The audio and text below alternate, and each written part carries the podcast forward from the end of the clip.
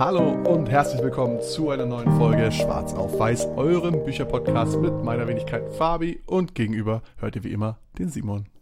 Und heute haben wir ein Buch mitgebracht und zwar das Buch When the Body Says No, The Cost of Hidden Stress von Gabor Mate. Und bevor wir in die Folge reinstarten, wie immer, schaut an unseren einzigen Patreon-Supporter. Also jetzt mal alle anderen außer Johnny, schämt euch. So auf patreon.com slash swpodcast gehen. Könnt ihr für 1 Euro könnt ihr ein Abonnement da lassen, äh, uns ein bisschen unterstützen hier. Hört ihr jedes Mal diesen Podcast hört, da wird es aber langsam mal Zeit, dass ihr auch da euch mal reinklickt. Aber natürlich an dich, Johnny, vielen, vielen Dank. Und damit rein in die Folge. Genau, ähm, ja, wenn der Körper Nein sagt, so fängt der Autor auch mehr oder weniger an. Gabo Mate selber ähm, Mediziner, auch Psychotherapeut und auch Hospizbegleiter. Wenn ihr nicht wisst, was das ist, könnt ihr auch noch mal in die letzte Folge kurz reinhören. Ähm, The End, da gehen wir so ein bisschen um, geht es ein bisschen um das Thema Tod und ähm, was kommt alles danach auf die Angehörigen zu. Aber ja, zu dieser Folge, also es ist sehr ähm, anekdotisch, muss man vorweg einfach mal sagen. Also er, er erzählt sehr viel aus seiner gelebten Praxis als Psychotherapeut und Arzt. Es ist auch schon etwas älter, es ist von Anfang der 2000er Jahre. Und ähm, jetzt gerade in der heutigen Zeit, wo man immer mehr auch dieses, diese mental, diesen mentalen Gesundheitsaspekt im Kopf hat, ähm, gerade im beruflichen Kontext auch, eigentlich aktueller denn je. Weil es geht darum, was ihr eurem Körper antut, wenn er ihm große Mengen von Stress zuführt. Und ähm, es ist deshalb sehr anekdotisch aufgebaut, weil auch die einzelnen Krankheiten, die er bespricht in dem Buch, sind ähm, von einer Vielzahl von Faktoren beeinflusst. Das heißt zum Beispiel, wenn er davon spricht, ähm, von einer Autoimmun Autoimmunerkrankung, wie zum Beispiel ALS, ähm, was ja auch der bekannte Stephen Hawking hatte bis zu seinem Tod. Schon eine Folge mal über ein Buch. genau, haben wir auch schon zwei Folgen über, zu dem guten Mann, glaube ich.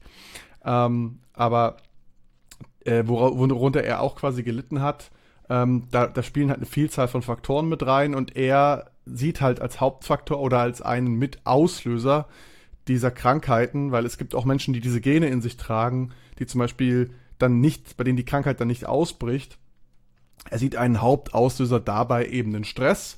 Und für viele der einzelnen Krankheiten, die er beschreibt im Buch, es sind so, ich glaube, fast äh, zehn Krankheiten, verschiedene Autoimmunerkrankungen oder zum Beispiel auch Asthma, ähm, beschreibt er so ein bisschen die Pathologie und ein bisschen die Vorgeschichte seiner Patienten jetzt, die er betreut hat, aber auch ähm, teilweise klinische Studien, die seine These untermauern, wo ich zum Beispiel aber sagen muss, dass es großteils, ähm, Simon wird mir da wahrscheinlich zustimmen, eine sehr kleine Kontrollgruppe war. Also wir reden hier von, weiß ich nicht, 100, 200 Leuten oder so oder noch kleinere Gruppen, die bei diesen Studien beobachtet wurden.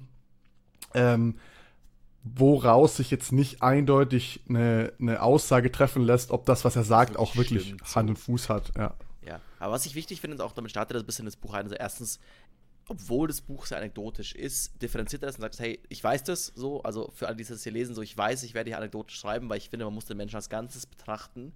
Und auch irgendwie so eben das Buch mittlerweile ist jetzt 20 Jahre alt, aber sind wir da, glaube ich, auch ein gutes Stück weiter, aber was er quasi auch mit anteasert und auch irgendwie auf, aufbricht, zum Beispiel das Aufkommen von neuen Unterdisziplinen innerhalb der Psychologie, zum Beispiel hier auch die Psychoneuroimmun-Endokronologie, ähm, wo es zum Beispiel darum geht zu sagen, Zungenbrecher.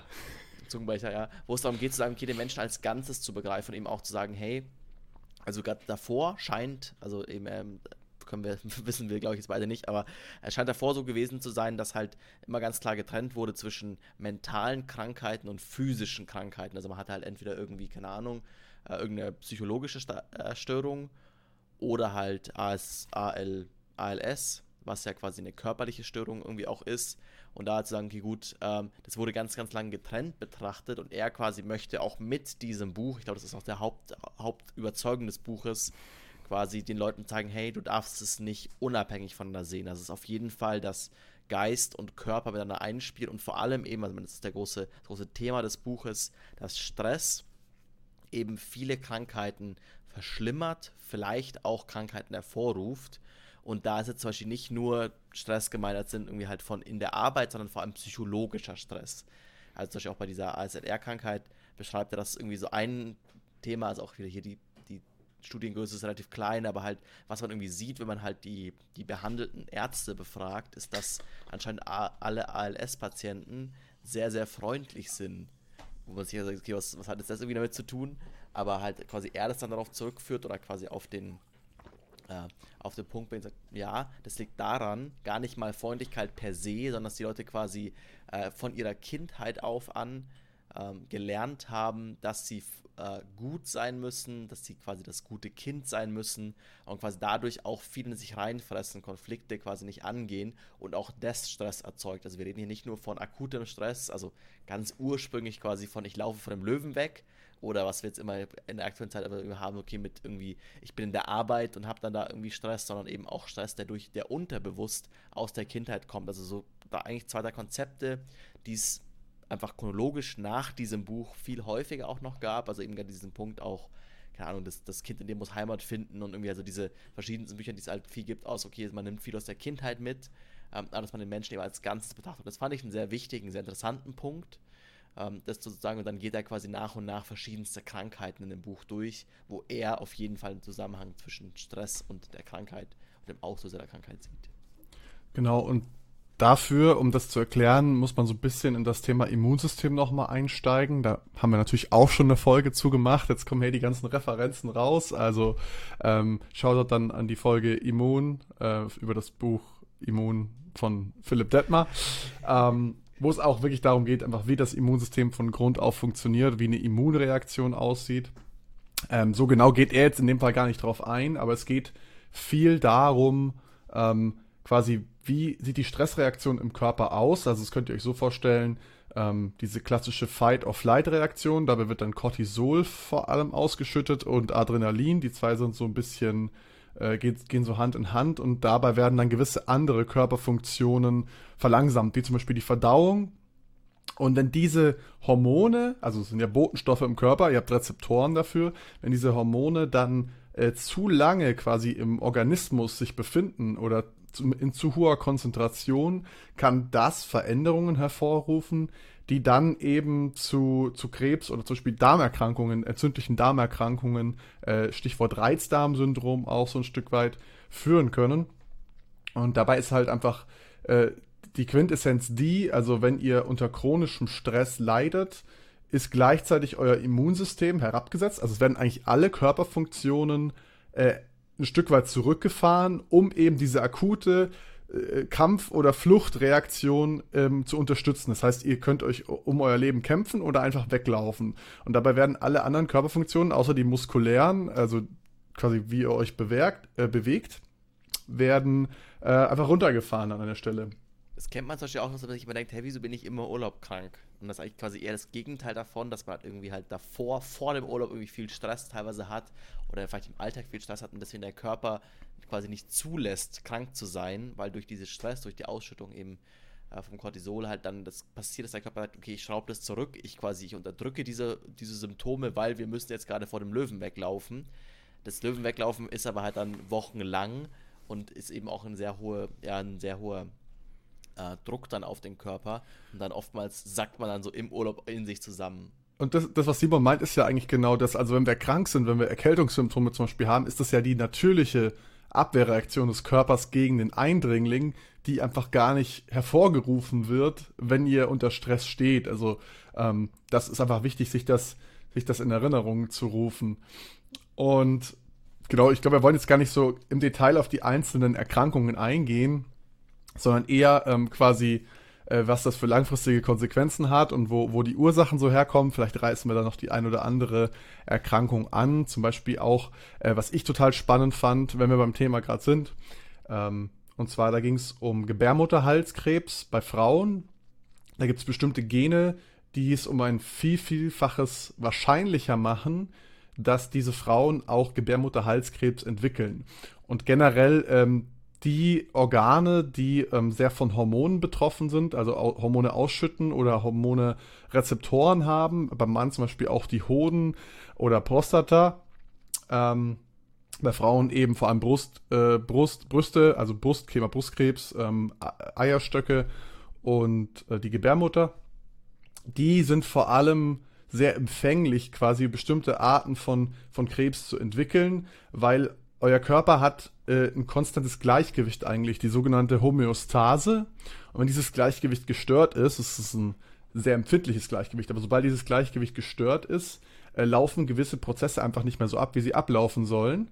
Und wenn jetzt eine Frau zum Beispiel dieses Gen hat, was es sehr wahrscheinlich macht, dass sie an Gebärmutter äh, oder an, an Eierstockkrebs irgendwie erkrankt, dann ist es um ein Vielfaches höheres Risiko, durch das, durch das, dadurch, dass sie das Gen in sich trägt. Und wenn dann noch der Stoffwechsel in irgendeiner Form gestört ist, in Form von chronischem Stress, was zum Beispiel die normale Immunreaktion gegen Krebszellen verhindert, wie das funktioniert, könnt ihr euch in der Immunfolge gerne nochmal anhören, ähm, dann führt das dazu, dass diese Frauen äh, mit fast sicherer Wahrscheinlichkeit äh, diesen Krebs entwickeln, wohingegen Frauen, die die gleichen Gene in sich tragen, aber diesen Stressfaktor quasi nicht oder äh, quasi nicht haben oder, oder weniger Stress in ihrem Leben grundsätzlich haben, dann den Krebs nicht entwickeln. Und das ist zum Beispiel ein Krebs gewesen, da, da war die klinische Lage, glaube ich, auch sehr aussagekräftig. Lasst mich jetzt nicht lügen, also gerne kurz rein, aber ähm, da war die klinische Lage sehr aussagekräftig, dass man das zum Beispiel da mit als Hauptfaktor auch zurückführen kann. Halt auf Patientenbefragen. So. Es wird jetzt bei diesen ganzen Studien ein bisschen schwierig, halt, dass die Leute halt irgendwie auch befragt werden und es halt irgendwie darum, da, darauf dann zurückgeht. Ähm, aber ja, auf, auf jeden Fall da ist relativ klar. Es wird auch, dann merkst du, glaube ich, mittlerweile gibt es auch ein bisschen noch modernere Daten zu dem ganzen Ding. Also es ist eben damals auch aus der Zeit, wo das Buch kommt, so ein bisschen angestoßen worden, aber das halt, je, je länger man quasi das natürlich auch misst und die Leute befragt, äh, desto besser kann man es desto besser kann man es messen. Aber eben ja, diese, diese Immunantwort, die es halt dann quasi nicht gibt. Ich glaube, das ist so dieser, dieser mega Knackpunkt. Und eben was auch, was der Autor auch beschreibt. Also er ist da, das Buch ist schon differenziert geschrieben. So einmal, also er vertritt die These, Stress ist so ziemlich an allen Krankheiten schuld, so nach dem Motto. Aber auch erklärt auch, ja, eben, wir wissen hier, das ist eine kleine Sample Size und eben auch sagen, hey, es gibt genauso Leute, die, also mit solche auf das Beispiel rauchen, so die ihr ganzes Leben lang rauchen und keinen Lungenkrebs bekommen. Und es gibt welche, die mehr gesund bekommen Lungenkrebs. Also das halt schon immer noch die Genetik ein wichtiger, wichtiger Punkt ist.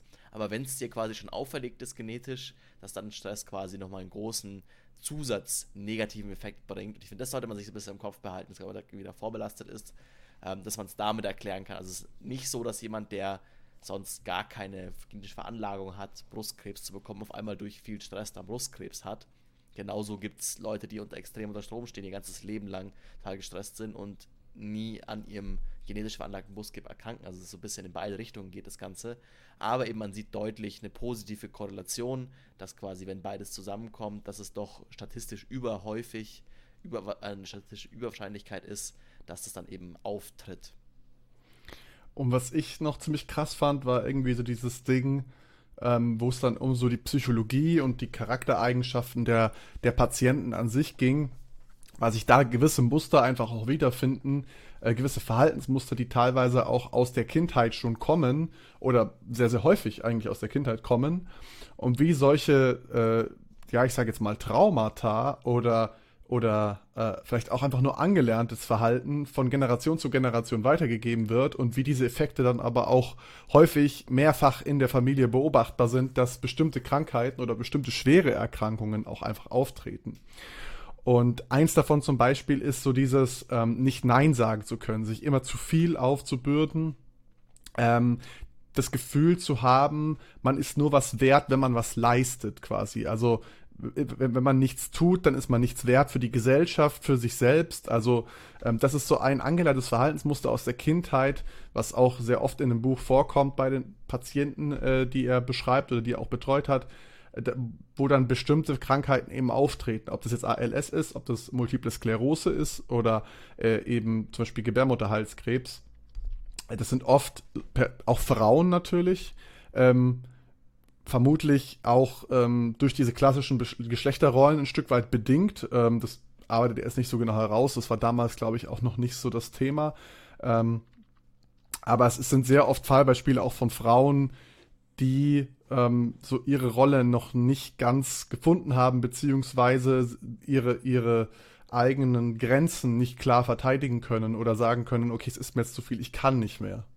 Einfach dadurch auch quasi, was er sagt, okay, diese verschiedenen Stressoren nicht zu erkennen und eben auch dann muss quasi auch selbst, also eben die Beispiele, die er auch beschreibt, geht auch um Frauen, also die er quasi im Hospiz begleitet haben, die in einem Sterbeprozess waren und immer noch nicht abgeben konnten, sich immer um die ganze Familie irgendwie gekümmert haben, aber auch im Gegenzug, dass die ganze Familie von ihnen verlangt hat und dann da quasi auch so einen, ja, also in dem Buch, es wird es nicht als Glaubenssätze beschrieben, aber quasi aufeinander quasi clasht, so diese Sachen von irgendwie, ich muss stark sein, ich muss mich um die Familie kümmern, ich habe kein Recht, böse zu sein, wenn ich böse bin, dann bin ich nicht liebenswert, ich bin für die ganze Welt verantwortlich. Also er hat dann in einem Kapitel zum Ende hin, glaube, glaub, bis zu zehn verschiedene Glaubenssätze, die Leute quasi in sich haben und sich dadurch quasi verwehren, selbst zu erkennen von, hey, ich bin gerade gestresst, so, ich muss jetzt abgeben.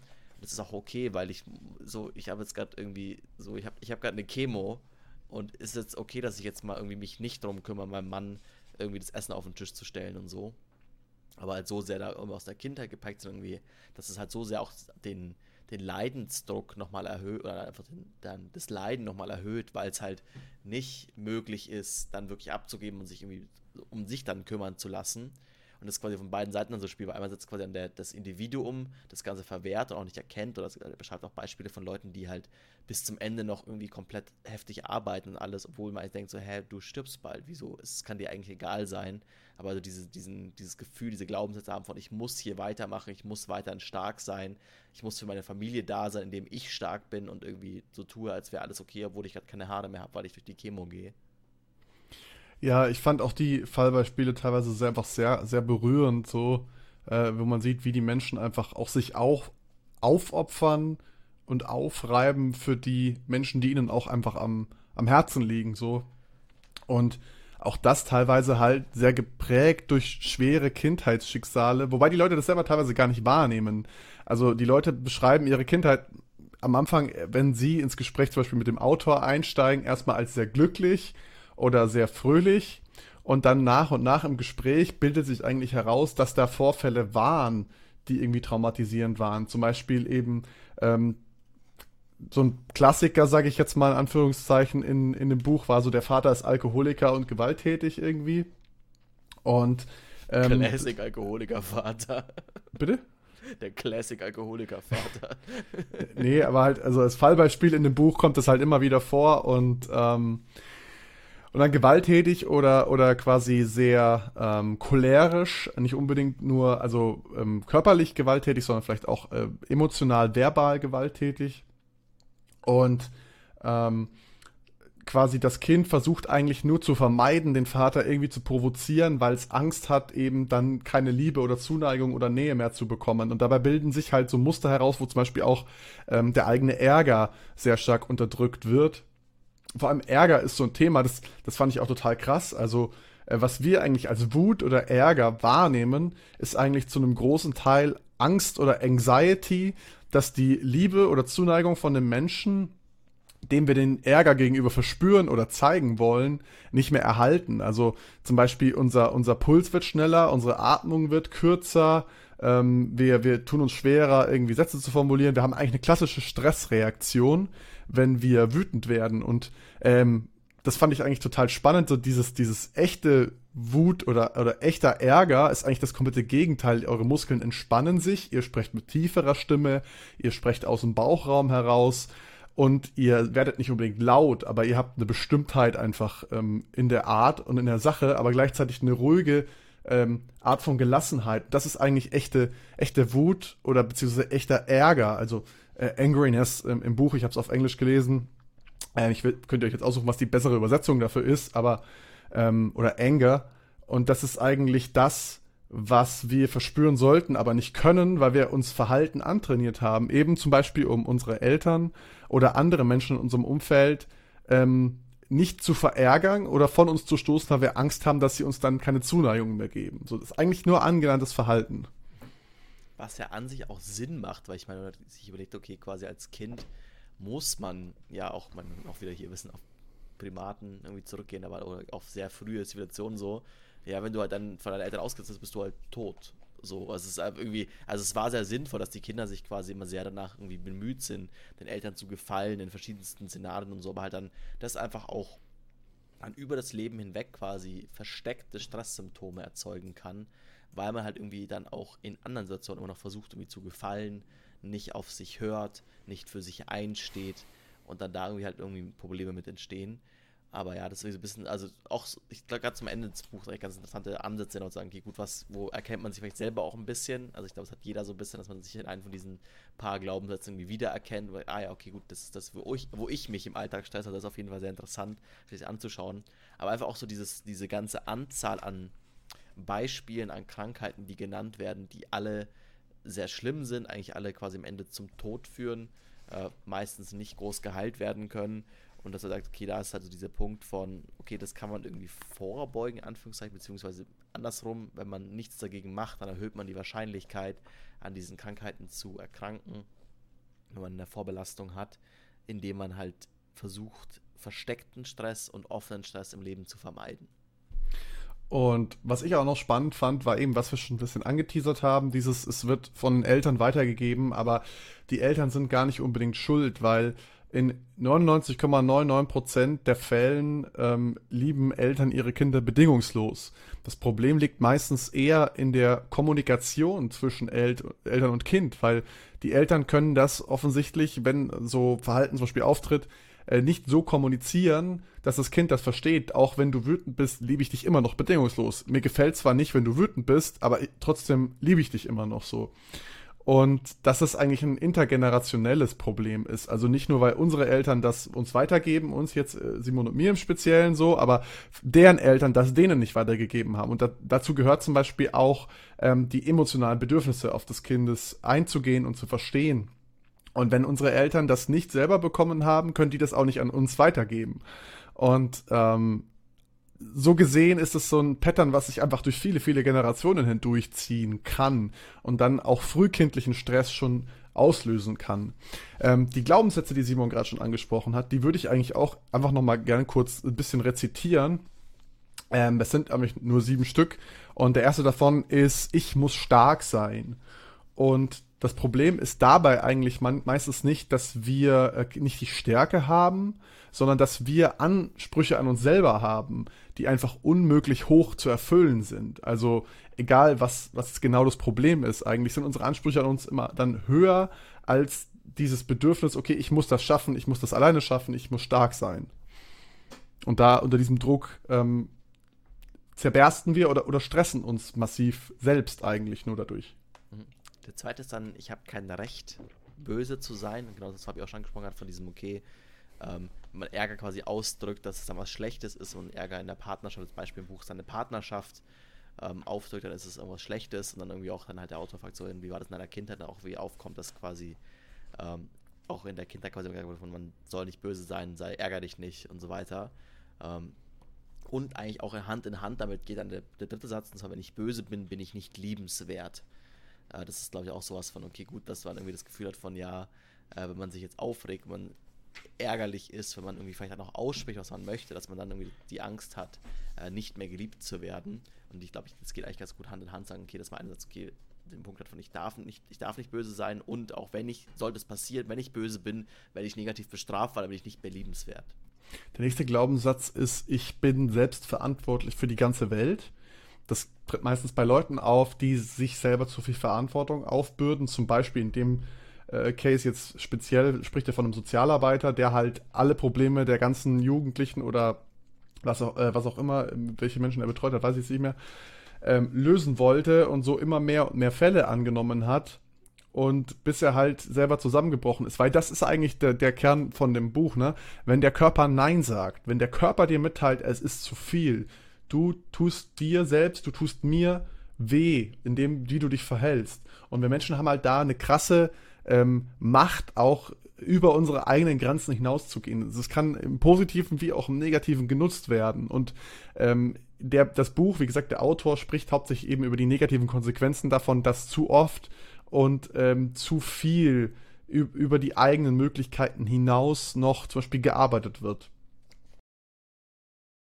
Der nächste Glaubenssatz ist eigentlich auch wieder, also ich habe das Gefühl, ich finde, sie doppeln sich ein bisschen, aber der nächste springt auch wieder mit rein, quasi, ich kann alles. Ich kann alles handeln. Und da quasi auch der Punkt, was also das Beispiel angesprochen wird im Buch, ist dann, okay, gut, ich habe zum Beispiel viel Arbeit auf der Arbeit und kann aber nichts abgeben oder die Kollegen geben mir noch mehr und ich nehme irgendwie, ich nehme alles immer an und sage nie, dass es mir zu viel wird. Und also ist auch so ein bisschen mit diesem, ich bin verantwortlich für die ganze Welt, aber eben auch, ähm, So, okay, ich kann dann irgendwie alles übernehmen, was tatsächlich dann im, ich glaube, im Gegensatz dazu steht, dass okay, man hat irgendwie das Gefühl von, ich kann alles, ich muss alles machen, ich darf nie ärgerlich sein. Da kommt der sechste Glaubenssatz, ich bin nicht gewünscht, ich bin nicht liebenswert. Also einfach schon so eine negative Grundeinstellung fürs ganze Leben, äh, dass man irgendwie so reingeht und das Gefühl hat von, okay, gut, ähm, dass man eigentlich immer gegen, dagegen arbeiten muss, dass man immer das Gefühl hat, man muss sich beweisen, dass man nicht, Schwäche nicht zulassen darf, weil man ist ja eh schon nicht gewollt, man ist eh nicht liebenswert, also darfst du auch keine Schwäche zulassen. Und der letzte, oder die letzten zwei sind auch ein bisschen ähnlich, ist so, ich muss meine eigene Existenz rechtfertigen und ähm, ich muss sehr, sehr krank sein, damit ich es verdiene, dass sich jemand um mich kümmert. Ähm, das sind zwei Glaubenssätze, da geht es eigentlich darum, okay, du bist halt nichts wert, beziehungsweise dir muss es richtig dreckig gehen, ähm, wo ihr einfach ein bisschen auch auf euch schauen müsst. Okay, wenn, wenn ihr halt auch nur eine kleine Erkältung habt und euch geht's nicht gut, dann schont euch halt vielleicht nächstes Mal, statt halt wieder durchzuarbeiten und ähm, dann dafür am Wochenende richtig flach zu liegen oder so. Also das sind so, ihr, ihr müsst einerseits euch selber rechtfertigen für euch selber, dass ihr irgendwas wert seid, weil ihr seid wir, wir sind alle gleich viel wert. Ich meine, wir sind alles Menschen, wir sind alle, ähm, wir, wir erleben ähnliche Dinge im Leben so, wir haben ähnliche Probleme. Wir sind eigentlich nicht besonders verschieden, auch wenn der einzelne Lebensweg natürlich sich voneinander unterscheidet. Aber wir haben dieselben Emotionen, wir haben dieselben Voraussetzungen. Und eigentlich, ich glaube, ich so die Kernaussage vom Autor, liebt euch mehr, seid lieb zueinander und ähm, kümmert euch mehr umeinander und vor allem aber auch nicht über eure Maßen hinaus, sondern kümmert euch zuerst um euch selbst, ähm, damit es euch langfristig gut geht und ihr eben diese Stressoren, die wir jetzt auch beschrieben haben, teilweise ähm, aus eurem Leben so ein bisschen verbannen könnt. Und dafür gibt es am Abschluss noch ein paar kleine Tipps, die der Autor auch mitbringt. Ähm, muss ich jetzt auch kurz ein bisschen blättern. Er nennt sie die sieben, das, auf Englisch, es klingt einfach geil, das Seven A's of Healing, die sieben A's der Heilung ähm, wo es auch wieder durchgeht, eben sieben Punkte, so ein bisschen listical-mäßig. Äh, einmal Akzeptanz als allerersten. Sagen, okay, dass man akzeptiert, zu sagen, wie, wie ähm, Dinge sind, auch negative Dinge, das anzunehmen, sich selbst anzunehmen, also einfach die Sache sagen, okay, ich kann das jetzt vielleicht auch nicht ändern, ich akzeptiere es jetzt, wie es ist, ich bin krank, also ich mochte in Bezug auf den ersten Teil des Buchs, wo eben viele unheilbare Krankheiten irgendwie beschrieben werden, so zu akzeptieren, zu akzeptieren, wie man ist, wie man aufgewachsen ist und sich damit schon mal einen Stress wegzunehmen von diesem, ich bin nicht gut genug, ich bin falsch, ich muss was ändern. Sagen, ja, ich kann aber nichts ändern, so und das ist einfach, ich muss es akzeptieren und mich damit abfinden. Das zweite ist dann Awareness, also im Sinne von, dass ihr selbst erkennt, wenn solche Verhaltensmuster bei euch auftreten, weil es sind nichts anderes als das. Es ist keine Charaktereigenschaft, die unveränderlich ist. Es ist kein physisches Attribut, was unveränderlich ist, außer vielleicht mit äh, Schönheitschirurgie, sondern äh, es ist einfach ein, ein antrainiertes Verhalten und das müsst ihr erkennen und versuchen, dagegen anzukämpfen oder die, die erste Intuition, wie ihr euch verhalten wollt, einfach mal beiseite zu legen und kurz drüber nachzudenken und zu erkennen, wenn ihr in solche Verhaltensmuster reinfallt. Deine nächsten hatten wir vorhin schon ein bisschen angesprochen, weil man es ein bisschen verlernt hat. Und dann sagen, okay, ist einfach äh, Anger, also ärgern. Und da gibt es auch, ich finde es ein cooles Zitat direkt am Anfang. Uh, I never get angry, I grow a tumor instead. Ich ärgere mich nie und stelle dann, ich, ich, ist für mich einfacher, dass ich einfach einen Tumor wachsen lasse.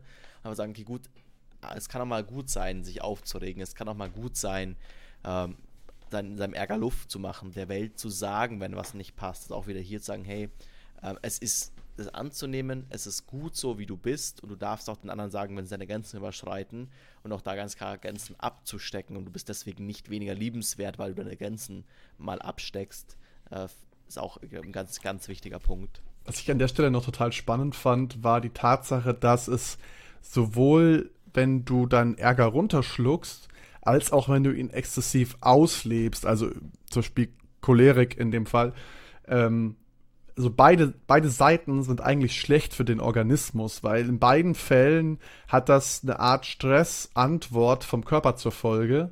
Und der eigentlich richtige Weg oder wie sich der Ärger anfühlen soll, habe ich vorhin schon beschrieben. Eben, ihr solltet eigentlich euch ruhig fühlen, die Muskelspannung sinkt, ihr atmet mehr durch den Bauch ein. Und so könnt ihr das auch bewusst steuern, wenn ihr wütend werdet, durch den Bauch einatmen, versuchen ruhig zu bleiben, aber trotzdem bestimmt euren Space zu verteidigen, weil die größten Stressoren in, im Leben sind eigentlich die, dass ihr irgendein Bedürfnis habt, was nicht erfüllt wird was außerhalb eurer Kontrolle liegt, dass ihr dagegen etwas tut.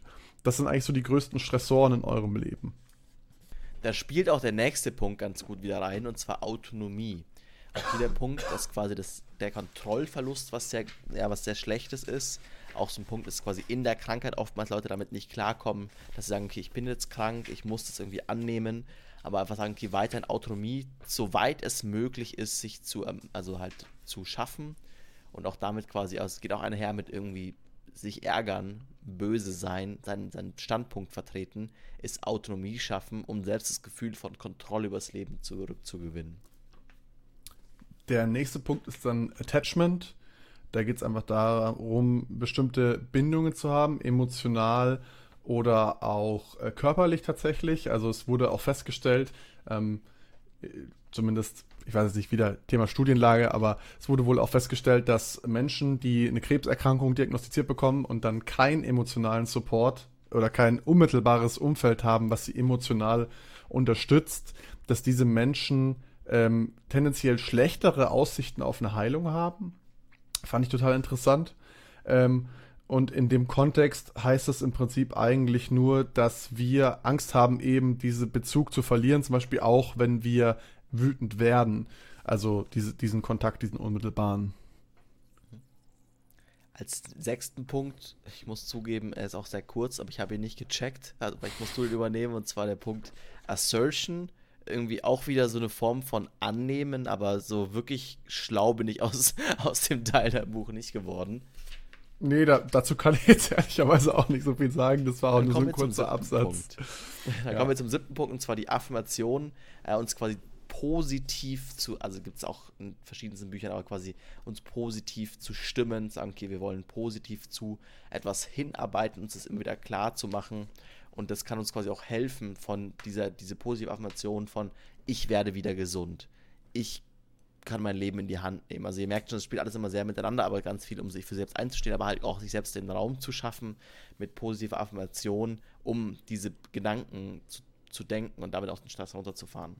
Das ist aber nicht zu verwechseln eben mit ähm, positivem Denken in Form von es ist alles gut, mir geht's gut, ich habe keinen Krebs, obwohl ihr vielleicht Krebs habt, jetzt mal übertrieben gesagt so, ähm, sondern wirklich neutral zu beurteilen, okay, wo stehe ich, was ist mein Platz in der Welt, ich bin so wie ich bin, aber mir zu affirmieren, dass ich die Möglichkeit habe, meinen Platz in der Welt zu verteidigen und ähm, auch den, den Platz in der Welt mir verdient habe, indem ich halt ein Mensch bin.